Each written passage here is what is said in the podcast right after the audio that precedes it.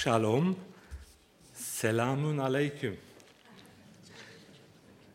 Friede sei mit euch. Ja, als Jesus mitten unter den Jüngern stand, das hat er gesagt. Friede sei mit euch. Ja, diesen Frieden brauchen wir alle. Und äh, es ist natürlich von mir aus leicht gesagt, Friede sei mit euch. Aber wenn das äh, Gott sagt oder wenn das sein Sohn sagt, äh, wenn er besonders seinen Jüngern, der, den er drei Jahre begleitet hat, zu ihnen sagt, Friede sei mit euch, dann hat es einen Inhalt und eine Bedeutung. Friede sei mit euch. Ja, Frieden suchen wir in der Welt. In Syrien, ist im Krieg oder in Libyen oder Afrika, in manchen afrikanischen Ländern. Und zuletzt, als es in Ukraine dann in Europa Krieg angefangen hat, waren wir alle schockiert. Was ist da los? Jetzt kommt, kommen die russischen Panzer nach Deutschland. Rollen sie? Wann stoppen sie? Wie wird es weitergehen? Also viele denken daran und vor allem die, die ersten, die, die Zweiten Weltkrieg erlebt haben oder in der, in der Zweiten Weltkrieg Kinder waren oder die nach dem äh, Zweiten Weltkrieg geboren und aufgewachsen sind, sie wissen es, was das bedeutet, Krieg, im Krieg zu stehen, zu kämpfen oder im Krieg mitmachen oder äh, einige von euch wahrscheinlich, ich weiß nicht, auf jeden Fall mein Schwieger, äh, Schwiegermutter, äh, sie ist über 80 und sie war ein Jahr alt, dann hat sie nie wieder den Vater gesehen, er ist in Russland gefallen und sie ist ohne Vater aufgewachsen. Ja, es ist nicht einfach. Es gibt bestimmt auch unter euch Leute, die ohne äh, euer Eltern, ohne Vater oder Mutter aufgewachsen sind. Ja, Jesus, äh, Jesus lehrt seinen Jünger, bevor er in den Himmel aufgehoben wird. Friede sei mit euch. Ja, mit diesem Wort sind sie erschrocken, als sie ihn gesehen haben plötzlich.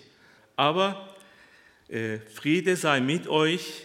Also Frieden brauchen wir, innerliche Frieden brauchen wir zuerst uns selber. Frieden, wenn einer zu uns kommt und sagt, Friede sei mit dir. Ich wünsche dir, dass du in Frieden weiterhin weiterlebst. Also was mit Frieden beginnt, das kann keiner ablehnen. Und das ist was Schönes, was man sagen kann zu den Menschen. Friede sei mit dir, Friede sei mit euch allen. Und äh, ja, diesen Friede brauchen wir in der Familie und im Arbeitsplatz oder in der Gemeinde und in unserem Land oder in der Welt. Es ist nicht einfach, wenn Menschen miteinander streiten und wenn sie vor Gericht gehen und es ist nicht einfach, wenn Unruhe zu Hause, zu, zu Hause da ist oder zwischen den Schwestern oder Geschwistern in der Gemeinde oder zwischen Gemeindeleitung und Pastor oder im Arbeitsplatz Chef und Mitarbeiter. Es ist nicht einfach. Und es gibt viele Menschen, die sich da, danach sehnen, endlich mal im Arbeitsplatz ohne Stress zu arbeiten, in Frieden zu leben. Jesus sagte zu seinen Jüngern, Friede sei mit euch. Und danach hatten sie Angst, weil sie scheinten, sie haben einen Geist gesehen. Ja, wir haben Angst. Wir Menschen haben Angst. Wir haben sogar Angst, wenn wir die Tür öffnen und vor, vor uns gleichzeitig auch jemand versucht, die Tür zu öffnen. Und wenn wir gleich Auge zu Auge, Stirn zu Stirn dastehen, erschrecken wir. Und was ist da los? Ja, eine Frau hatte Angst und Schuldgefühle. Sie kam auf mich zu und sagte, wir leben im neunten Stock und mein 20-jähriger Sohn kam. Wir haben ganz kurz miteinander unterhalten. Er war dann auf dem Balkon und er ist dann Bye-bye gesagt und runtergesprungen. Ich habe keinen Mann, ich lebe, ich lebe nur mit meinem 20-jährigen Sohn, sonst habe ich niemand mehr. Ich habe Schuldgefühle. Dann kamen die Tränen. Ich habe Angst. Wie wird es sein? Ich glaube an Gott, ich glaube an Jesus. Wie wird es sein? Wo ist er? Wenn ich dann sterbe, wie, wie kann ich ihn begegnen, meinen Sohn begegnen? Wie wird das wohl sein? Das war diese Angst, die sie fragte. Also sie wollte eine Lösung haben. Ich habe keine Lösung für sie, aber Gott hat eine Lösung. Wir brauchen vor Gott keine Angst haben. Ja, manche haben andere Schuldgefühle, manche Leute haben andere Ängste. Ja, ich habe in der Vergangenheit vor 20 Jahren das und jenes gemacht. Ich habe mich nicht gewagt, meinen Schuld zu bekennen und das muss ich immer mit mir tragen. Und ich kann es niemandem sagen, dann bin ich ja dann, wie stehe ich dann da vor anderen Menschen? wenn ich das auch zum Pastor sage oder einen Vertrauten, wenn er das rauslässt? Was ist mit meinem Scham? Was ist mit meinen Gefühlen? Ich habe Angst. Ich möchte niemandem erzählen, was ich in den verschiedenen Jahren immer wieder mal was Falsches gemacht habe. Das kann ich nicht, das will ich nicht. Ich habe Angst, aber ich träume. Und ich erschrecke immer wieder. Ich habe Schuldgefühle. Eine Frau kam und hat eine Bibel mitgenommen. Zehn Jahre lang las sie nicht. Es war dann der, im Regal. Dann hat sie rausgeholt und dann kam sie zu uns in die Gemeinde. Sie hat Psalm 24 gelesen. Und sie hat gesagt, sie sucht die Vergebung. Sie hat Angst, wenn sie stirbt, was passiert dann? Wir haben ein langes Gespräch geführt und Jesus führte auch drei Jahre lang mit seinen Jüngern. Wie können wir schuldige Menschen wieder herausholen vom tiefen Brunnen. Wie können wir sie wieder herausholen? Und in der Bibel heißt es, Gott hat mit dem rechten Hand reagiert. Jesus hat Menschen, als er in den Straßen ging in Jerusalem oder um See Genezareth rum war, oder in den Dörfern. Jesus nahm mit ihnen teil und aß mit den Menschen, die sich schuldig gefühlt haben oder die, die Geld genommen haben und dreifache wieder zurückbezahlt haben. Jesus hat ihnen vergeben. Ihr kennt die Geschichte von, Apostel, äh, äh Johannes Evangelium Kapitel 8 wo die Ehebrecherin und die Pharisäer und Schriftgelehrten und die Volksmenge da sammelten, steinigt sie. Wer unter euch ohne Sünde ist, der soll den Stein nehmen, auf sie werfen. Alle gingen. Jesus und die Frau blieb alleine. Geh hin und sündige nicht mehr. Geh hin, sündige nicht mehr. Sie ist in Frieden wieder gegangen. Jesus hat sie vergeben. Jesus vergibt uns, wenn wir zu Jesus kommen. Ja, zu dieser Frau, die Schuldgefühle hat, wie ein 20-jähriger Sohn vom neunten Stockwerk runter gefallen ist. Sie weinte nur. Ich habe Schuldgefühle. Ich weiß keinen Weg. Ich habe Probleme, hat sie gesagt. Ich habe zu ihr gesagt, glaubst du an Gott? Ja, natürlich. Du brauchst keine Schuldgefühle haben. Du warst doch für, für ihn da. Ist doch dein einziger Kind, oder? Sie hat gesagt, ja, ist mein einziges Kind. Ich habe keinen Mann mehr. Ich bin alleine und meine 20-jährigen Sohn. Ich habe mich, ich hab mich für ein, vereingabt.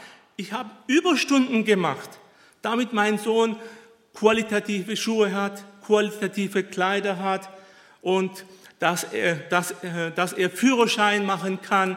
Ich habe mich für ihn verausgabt. Er war halt mein Sohn und ich war für ihn verantwortlich und das ist das was ich, Einzige, was ich in der Hand hatte. Und er hat sich das Leben genommen. Ich habe zu ihr gesagt, du kannst von diesem Schuld nur loswerden, wenn du Jesus als dein Herr und Heiland annimmst, persönlich, ja, ich habe schon, ich glaube an Gott, ich glaube an Jesus. Aber jetzt darfst du bitten um Vergebung von Gott, dass du Schuldgefühle hast. Gott wird dir vergeben und du brauchst keine Schuldgefühle haben. Du hast doch für deinen Sohn das alles gemacht. Du warst für ihn da. Ja, hat sie gesagt, das habe ich. Also, wir haben für, ihn, wir haben für sie gebetet und sie ist fröhlich nach Hause gegangen. Ich bin gespannt, wie sie sich weiterentwickelt. Diese Geschichte ist sehr neu, erst einige Tage alt. Jesus, als er sich gezeigt hat zu seinen Jüngern, zu den elf und den anderen, und er hatte dann auch Hunger. Habt ihr was zu essen da? Habt ihr etwas zu essen da? Und aus Ukraine, in den, Film, in den Filmen habe ich gesehen, da kamen so, so eine Mutter mit zwei Kindern und Rucksack und da war ein Tisch und dann kamen die Tränen bei ihr. Endlich haben wir nach einigen Stunden was zum Trinken und was zum Essen.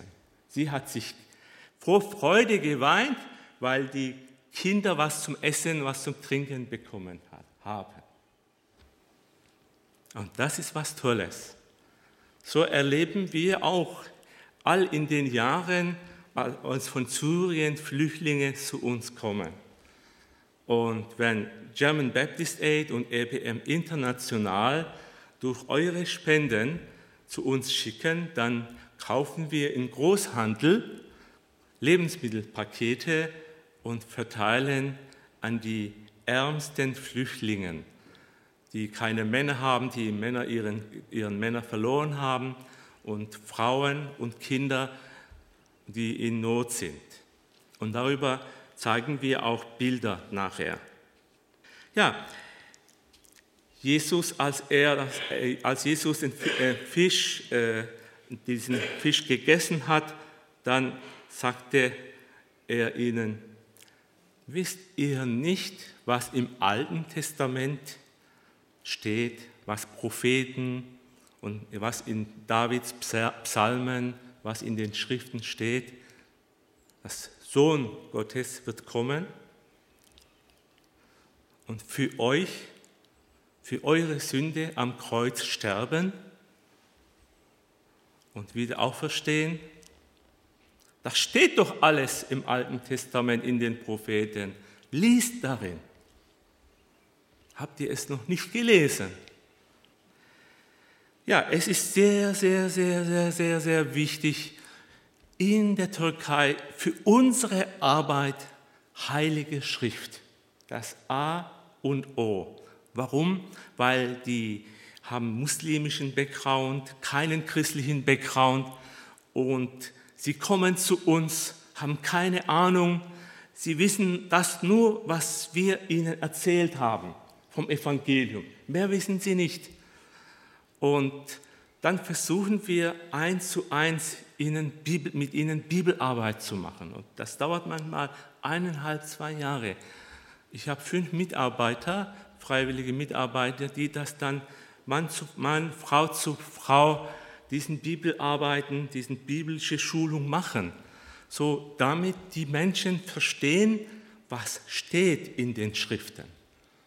Und das war auch das wichtigste Anliegen von Jesus, als er drei Jahre lang mit den Jüngern zusammen war und hat wieder auf das Schrift, auf die, auf die heiligen Schriften hingewiesen. Dort steht es geschrieben. Wir haben Studenten, die wir unterrichten, wir haben äh, Lehrer, die wir unterrichten und wir haben Beamtinnen, die wir unterrichten. Von der Polizei, zwei Beamtinnen sind zum Glauben gekommen und sie haben regelmäßig die Unterricht jetzt äh, in den letzten eineinhalb Jahren beendet. Sie werden dann bald getauft. Das ist eine große Freude für uns und auch, dass sie dabei sind. Und obwohl es auch nicht einfach ist, wenn einer in einem über 90 Prozent muslimischen Umfeld lebt und kommt und Beamte ist, ist sehr schwer. Ist sehr schwer. Aber Gott ist groß und sie lernen und sie lernen, sie verstehen, sie kommen und das ist überhaupt ein Wunder. Wir suchen ein Wunder, aber das ist ein Wunder. Jesus hat zu seinen Jüngern dann den Auftrag gegeben, geh zu allen Völkern. Ja, geh zu allen Völkern und geht auch zu den unerreichten Völkern. Unerreichte Völker, eine von den unerreichten Völkern sind die Türkei, Irak, Syrien, turkmenische Gürtel, Aserbaidschan, Turkmenistan, Kasachstan, Kirgisien, in China, Uiguren. Es gibt ganz, ganz wenige Christen. Ganz, ganz wenige Christen. Und für uns ist natürlich, für mich persönlich, weil ich aus der Türkei komme, in der Nähe von Ephesus aufgewachsen bin, wenn ich sehe die Ruinen und die Steine, dann sehe ich meinen Auftrag, mehr in der Türkei und unter diesen Türkvölkern zu arbeiten. Ich sehe das meinen Auftrag. Und ihr habt auch diesen Auftrag hier vor Ort in Herford oder wo ihr wohnt und wo ihr arbeitet, angefangen in der Familie, in der Gesellschaft. Ihr habt euren Auftrag hier oder wo auch Gott euch schickt und sendet. Was sagt Jesus? Ruft sie zur Umkehr, ruft sie zu Buße. Sie sollen sich wenden. Menschen, die das Wort Gottes hören und wenn man natürlich viele Leute, die zu uns kommen, kommen, äh, kommen weil sie in, im Traum ein, ein Kreuz gesehen haben oder im Traum von Jesus ein Bild gesehen haben. Vielleicht haben sie im Film, im Kino oder irgendwas haben sie gesehen, das ist dann im Traum, wir wissen es nicht, aber sie sehen was und denken, ah, zu den Christen sollte ich mal einen Besuch machen. So kommen die Leute zu uns und äh, wir äh, führen mit ihnen ein Gespräch und dann wollen sie noch mehr wissen, mehr vom Evangelium hören. Und das ist eine gute Gelegenheit, dann sie zu unterrichten. Und wenn sie regelmäßig zu den Bibelstunden, Sonntags- und Gottesdiensten kommen und durch, die, äh, durch Wort Gottes und durch, durch, durch den Chor, Chöre, Musik, also so werden sie warm. Ah, ist ja eine tolle Gemeinschaft hier. Da möchte ich auch ein Teil davon sein. Das ist was Schönes. Und so ist auch Herford entstanden. Nicht anders. Und Jesus hat gesagt zu seinen Jüngern, sie hatten ja alle Angst und er hat, wie er versprochen hat, ich werde euch den Heiligen Geist senden. Ich werde euch den Heiligen Geist schicken. Ich werde euch den Heiligen Geist geben. Und ihr werdet dann Kraft bekommen. Ja, es ist so, wie wenn man eine Energiegetränk trinkt. Dann hat man auf einmal viel Energie. Wenn man Döner isst in der Bude, wenn man doppelten Döner isst, ja, so, so groß, noch, noch so groß, hat man mehr Energie. Was soll man mit dem Energie jetzt machen? Ja, man will ja immer einen größeren Aufladegerät haben. Das Laptop nicht nur drei Stunden, sondern 24 Stunden. Also man will ja immer mehr Energie haben. Auf jeden Fall, Jesus sagt, ich werde euch Energie geben. Ich werde euch Kraft geben. Und mit, mit diesem Kraft werdet ihr Weisheit haben, wie ihr mit den Menschen umgehen könnt. Am Schluss, dort hob er die Hände im Himmel und segnete sie. Nein, er hat sie geflucht. Verdammt! Wollen wir das hören? Wer will hören? Wer will verdammt werden? Wer will geflucht werden? Wer will gehasst werden? Keiner. Was macht Jesus? Er hob die Hände zum Himmel und segnete sie. Isaac hat Jakob gesegnet. Du wirst über mein Haus Herr sein. Die Entscheidung ist getroffen worden. Also Gott, wenn Gott dich, wenn Gott seinen Jüngern, wenn Jesus seinen Jüngern gesegnet hat, und heute sind wir seine Jünger, ihr seid Jesus Jünger, oder seid ihr nicht? Wir sind es, ihr seid es. Und er hat dich gesegnet. Also das heißt, Gott hat die Entscheidung getroffen. Du gehörst zu ihm, du hast Kraft von ihm, du hast den Auftrag, du hast die Energie. Gott dich, wird dich begleiten, Gott wird dich behüten, Gott wird dich helfen, Gott wird dir Geduld geben, dass du Geduld hast zu warten zu seiner Zeit dass Zeit kommt. Gott wird dir alle Entscheidungen beistehen. Gott wird dir die Richtung zeigen. Das alles wird Gott für dich das tun. Nämlich er, Jesus, hat uns gesegnet. Und dann er, er wurde in den Himmel hinaufgehoben. Er wird wiederkommen, wenn wir Abendmahl feiern dann die Bedeutung des Abendmahls, eine Bedeutung von Abendmahls ist, er ist in den Himmel gefahren, er wird wiederkommen. Und bis er wiederkommt, sollen wir seine Zeugen sein. Daher ist Abendmahl sehr wichtig. Und manchmal sagt man, ja, Abendmahl, ja, ich, ich, ja, soll ich da teilnehmen heute? Ich fühle mich nicht so gut. Ich habe gestern Streit gehabt und ich bin nicht bereit, zum Abendmahl teilzunehmen. Nimmt den Abendmahl teil.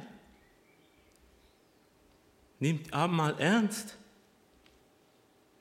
Es ist Abendmahl ist sehr wichtig für uns. Sie beteten, heißt es. Jesus, Jünger beten. Also beten ist bitten, beten ist fragen, beten ist Danksagung, beten ist loben und preisen. Und zum Schluss voll Große Freude hatten sie, voll große Freude. Freut euch auf den Herrn, dass er unser Retter ist, dass er wieder kommen wird.